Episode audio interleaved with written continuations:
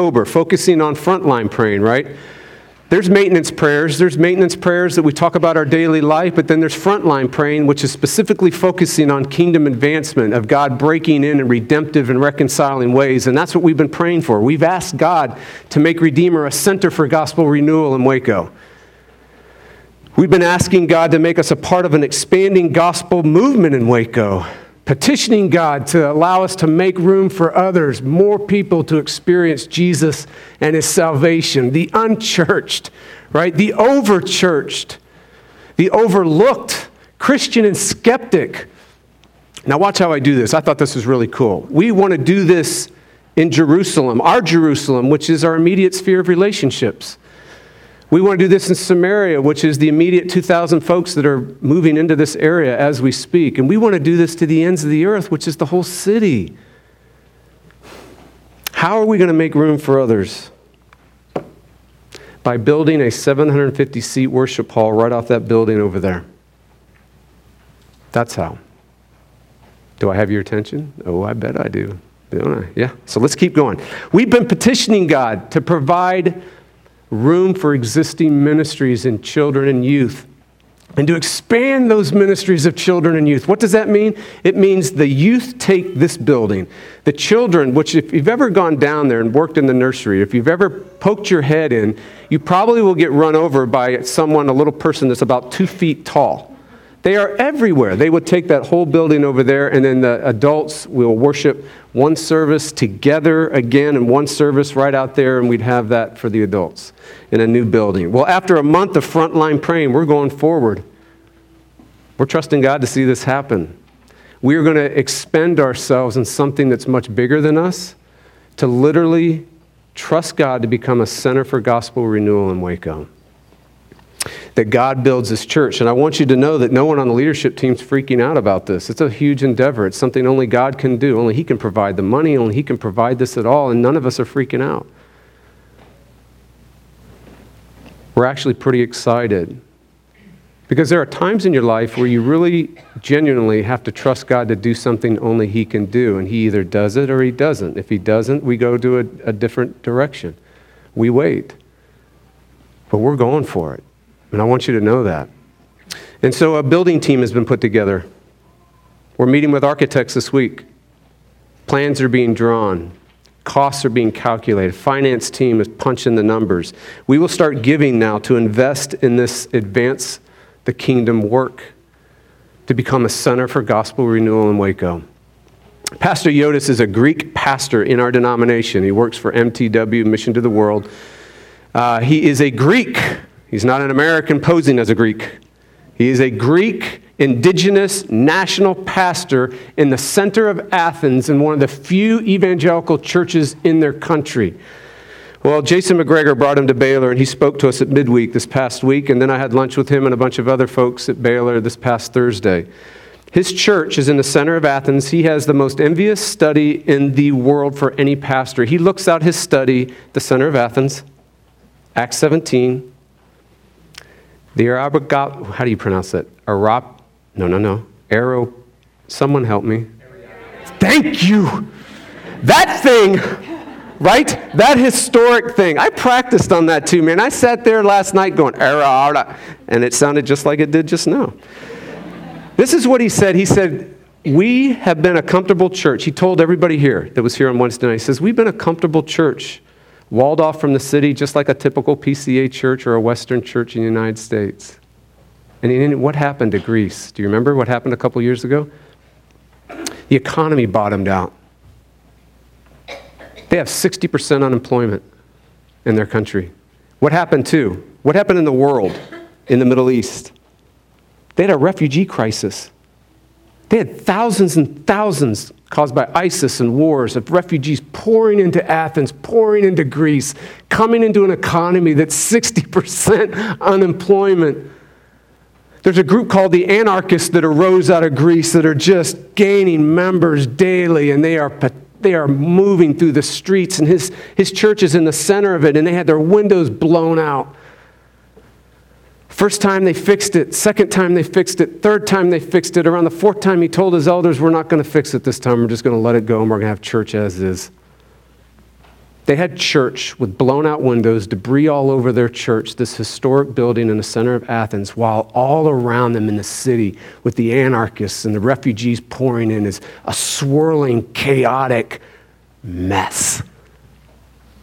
And he says to his congregation, windows blown out, glass on the ground, wood broken everywhere. And he says, This is what he said. Since we haven't been going to the city, God has brought the city to us. Can you hear it? they have planted four churches in this area, two or three of them Iranian churches, of people that are coming to faith, Muslims It is amazing that the anarchists are starting to listen to them because they're the ones that are taking care of the refugees. His church is taking care of the refugees. Right? So here's what I said. When I heard that, you know what I said to myself? It's time to get to work. It's time to get to work. It's time to get to work. It's time to roll up our sleeves, and that's exactly what we're doing. We have, we have been praying for a month, and it's now time, while on our knees, to work and to make it happen by the grace of God, to trust Him, to do something that's bigger than any of us. And so, are you in? Are you in? All right, open your Bibles to Luke 19, 1 through 10. When I was a kid, I couldn't wait for the summer break. Really, honestly, is there anybody here that didn't? I want to know who you are right? I'll give you free five free counseling sessions, and then it's you're on your own after that, right? I mean, the summer was the answer to the grind of school. Summer was the answer to the quick pace of life. Summer was the answer to sleeplessness, right? Summer was the answer to annoying people. You didn't have to see them every day, particularly your teachers or that kid in your class. It was the answer to giving margins to your life, to creating space into your life, to have some fun and some freedom and friendship, and to focus and zero in on things that ultimately matter and to connect with them, right? And then summer would come, and summer would never live up to my expectations. Summer always let me down. And then September would roll around, and I would believe in summer all over again.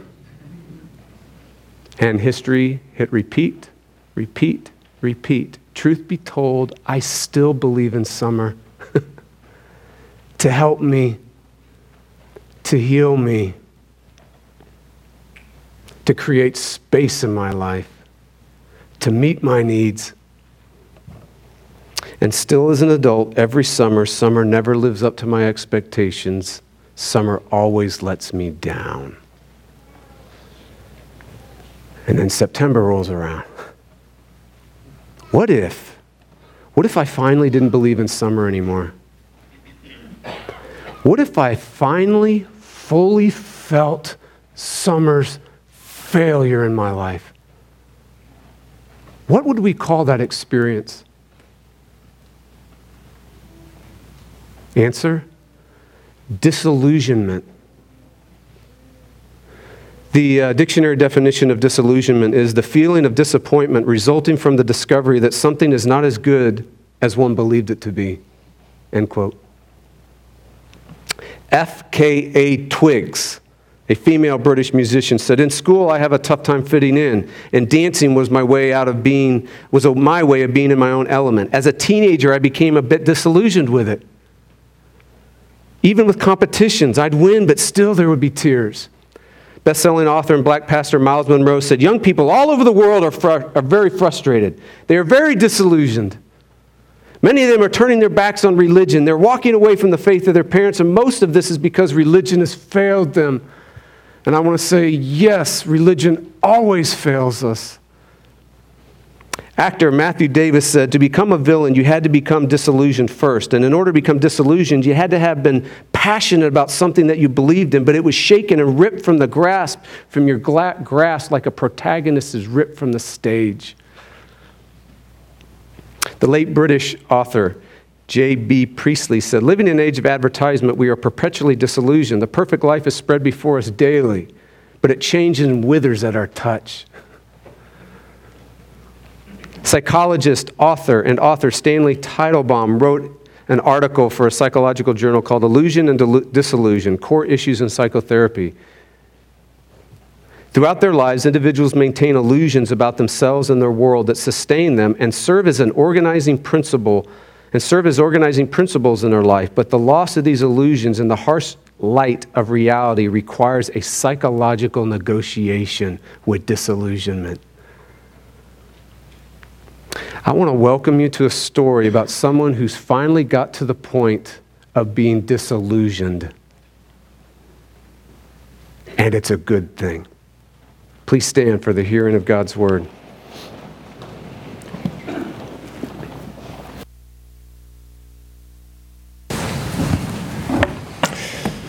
Luke 19, 1 through 10. He entered Jericho and was passing through, and there was a man named Zacchaeus. He was a chief tax collector and was rich. And he was seeking to see who Jesus was. But on account of the crowd, he could not, because he was small of stature. So he ran on ahead and climbed up into a sycamore tree to see him, for he was about to pass that way. And when Jesus came to the place, he looked up and said to him, Zacchaeus, hurry and come down, for I must stay at your house today. So he hurried and came down and received him joyfully. And when they saw it, they all grumbled, He has gone in to be the guest of a man who is a sinner.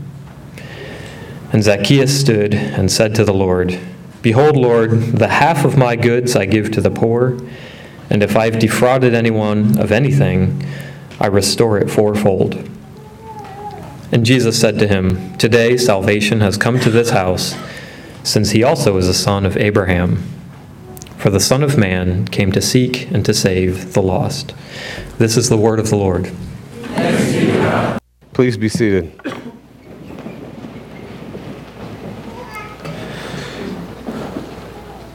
Well, Lord, your word says, uh, I watered, Paul says, he planted, Apollos watered, and you caused the growth. And so we acknowledge that we are nothing, and that apart from you, we can do nothing. And we ask that you would shine and show forth your glory and your grace from this page, leading to rest, leading to reliance, leading to rejoicing in you. And we ask this in your name, amen. All right, I want you to look at verse 1. Uh, we are told in verse 1 that Jesus was not just thinking of uh, stopping at Jericho, he was planning on passing through. Jericho is not a stop. He's on his way to Jerusalem. He's the conquering Messiah. The, his fame is all over now. Remember when he arrives in Jerusalem, what happens? You have the, the Palm Sunday, right? He is, he is on his way to Jerusalem. His reputation is just exploding. People are coming out to see him. He's not planning on stopping, he's planning on passing through. And it's incredible that he stops. Here's what happens on his way through Jericho is a fascinating place. Jerusalem sits 2,600 feet above sea level, Jericho sits 825 feet below sea level. It's Mount Everest in reverse. It's the lowest, one of the lowest places on the planet. Jericho is called in those days the city of palms. It's an oasis in the middle of a desolate land. You've got desert, you've got incredible uh, rocky, craggy land all around it. Remember, from Jerusalem to Jericho is a winding road that's pockmarked with caves, that's notorious for thieves and bank robbers and gangsters and thugs to rob people, kill people, steal from people. Remember when Jesus tells the story about the Samaritan, the Good Samaritan? Where was he traveling? Jerusalem to Jericho, right? Uh, but here in Jericho is this oasis of palm springs. The most famous is Elisha Spring, gushes 1,000 gallons of water a minute. If you see pictures of it, it's this desolation, desert, craggy land, and then there's this, just this lush, green, fertile foliage everywhere in Jericho. Uh, in one such lush, green, fertile place is a sycamore tree. Sycamore trees are the only tree in the Middle East with big green leafy leaves. Great places for hide and seek great places to hide for children. Or if you're a man who's small in stature that doesn't want to be found. Verse 3 and 4 And he was seeking, and he was seeking to see who Jesus was, but on account of the crowd, he could not because he was of small stature. So he ran ahead and climbed up into a sycamore tree to see him, for he was about to pass that way. Disillusionment is, definition, the feeling of disappointment resulting from the discovery that something is not as good as one believed it to be. How do we know that Zacchaeus is disillusioned? Answer because Zacchaeus has everything and he's still not content. He's still looking for something else. When Jesus comes in, he's thinking, maybe. When it says he's looking for Jesus, it's in a tense that says he's been continually searching and looking. He's been waiting for him to come. Verse 2 And behold, if you have an, uh, an, ESV later edition, it says behold. If you have a newer edition, it's not in there. In the original language, it, behold is there. Behold means pay attention, right? And pay attention. There was a man named Zacchaeus, and he was a chief ta- tax collector, and he was rich. Chief tax collector, this means Zacchaeus ran Rome's taxing operation for Jericho. He was the CEO of the tax franchise for Rome in Jericho on the west side of the Jordan River. He had the whole land towards Jerusalem. Rome taxed their colonies. In other words, they, they stole their wealth. When they conquered a nation, they colonized it, put in Roman uh, leaders, and they took the wealth, took it back to Rome, to its citizens, and made it rich and impoverished their colonizations, their colonies, kept them subjugated. Now, what's fascinating is they didn't take Roman citizens to do this, to be the tax people. They took locals, collaborators. So a Jewish person helps the abuse and oppression of his own country. He gets rich off the abuse and the oppression of the Romans, right? And not only that, he's the chief, he's the head. He's a really rich man. I want you to think of Jews helping Nazis. I want you to think of parents that pimp their children. I want you to think of uh, corporations and uh, robber barons who buy out companies and then intentionally destroy them to destroy them. Do you know what would happen in World War II if you caught a collaborator, let's say a French collaborator with the Nazis? Let's say it's a woman. They would shave her head, strip off her clothes, and walk her through the streets, and they would pelt her with food and rocks. Maybe she survived, maybe she didn't. One gospel scholar says about Zacchaeus' work, why would anyone take such a job as a tax collector? That's a great question, right? What could seduce a man to betray his country and his family and live as a pariah in his own society? What could do that? The answer money. Money could do that. Verse 2 He was a chief tax collector and was rich. There's actually a play on words here. He's a chief sinner, is what's being said here, and a rich one at that. But Zacchaeus doesn't seem to believe in his money anymore, does he? Do you notice what's happening here? He seems to be disillusioned with his money.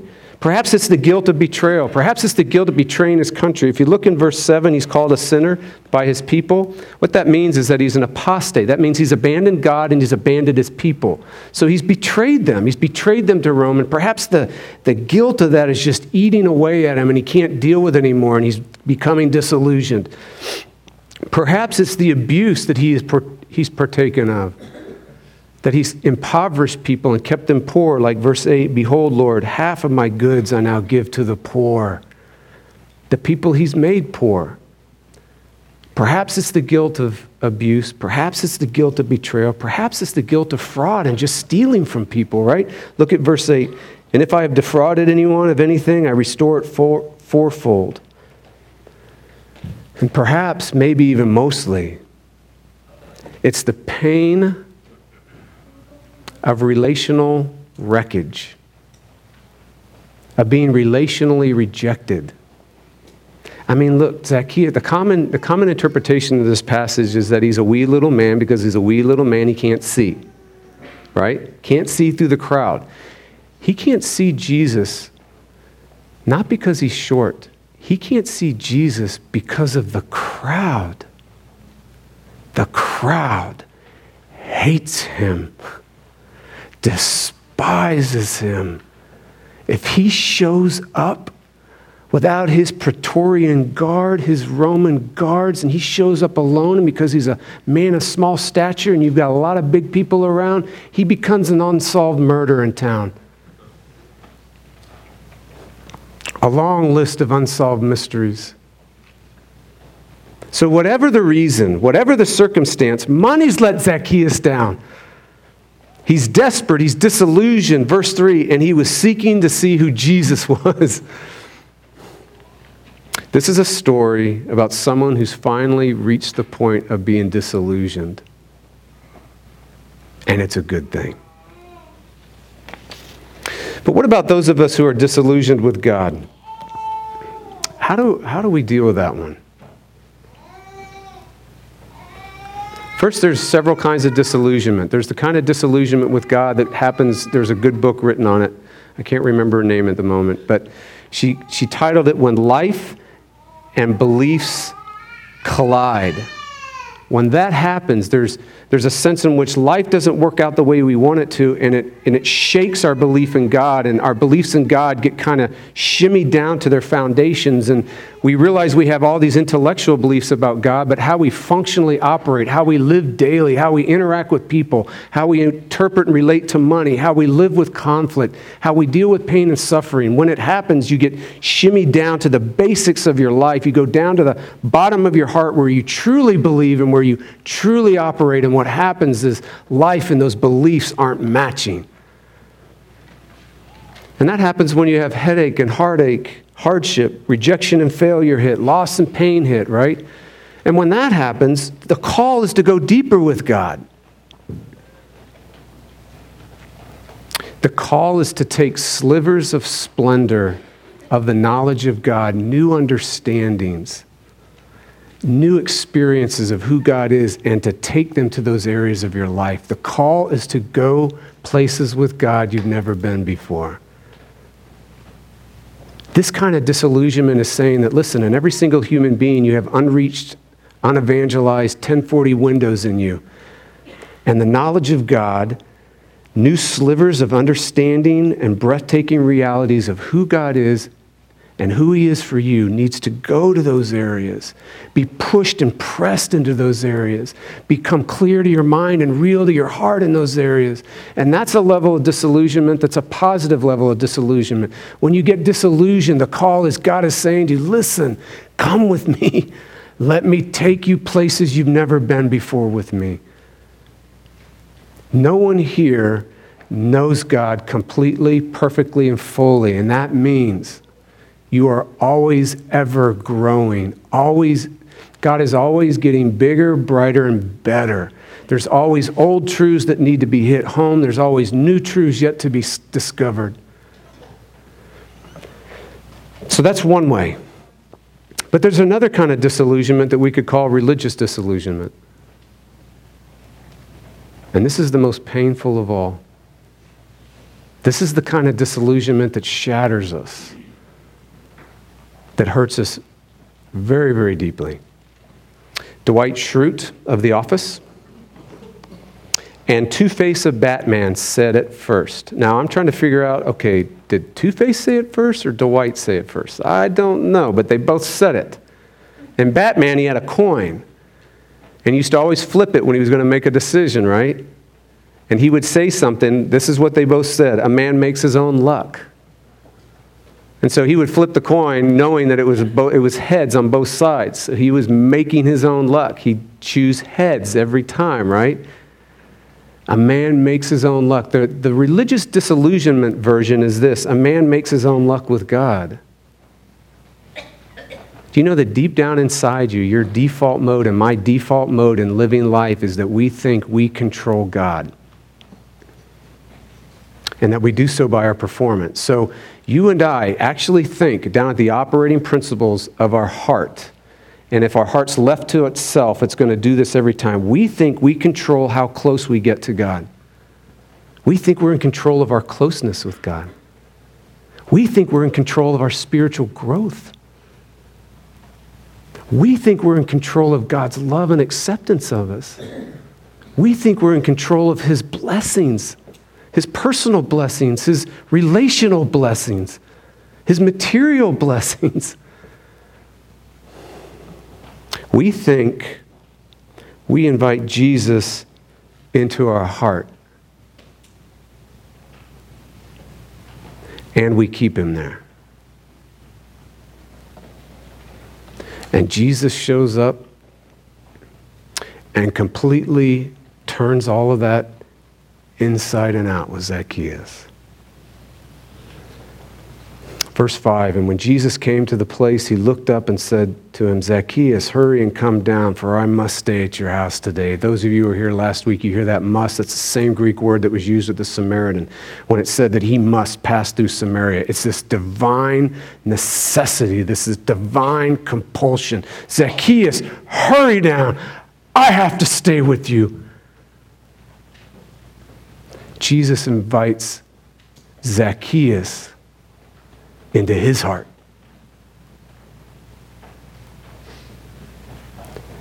What's happening here is absolutely breathtaking because when important people would come to a city in the ancient world, it's kind of like similar today. You have an important person come to a town, and they'd come to the town and they'd be greeted at the, at the front of the town by the important people of the city.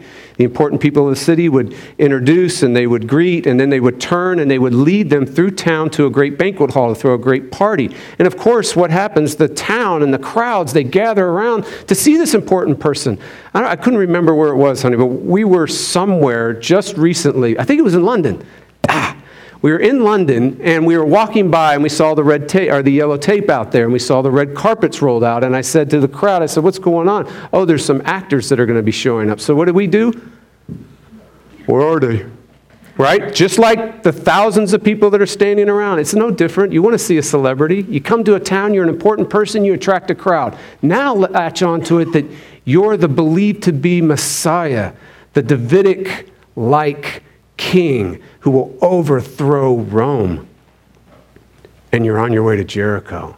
That's the common understanding of Jesus. And so the crowd's there, right? And all of this is going on. And Zacchaeus was planning on the crowd dispersing by the time it got to the edge of town. Because remember, Jesus was passing through, he wasn't stopping. See, the sycamore trees were on the outside of town because sycamore trees had these huge roots that grew on top of the land. You couldn't put roads over them, you couldn't build houses on them. They had those big green leafy leaves. And so he's in the sycamore patch on the outskirts of town, and he was counting on the crowd to stop at the edge of town. But it didn't. And the crowd sees Zacchaeus hiding in the tree. You want to know how Jesus knew Zacchaeus' name? It's not because he exercised divine power. It's because the crowd was using four letter words chanting his name. Bloodlust was in the air. The smell of violence was so thick you could cut it.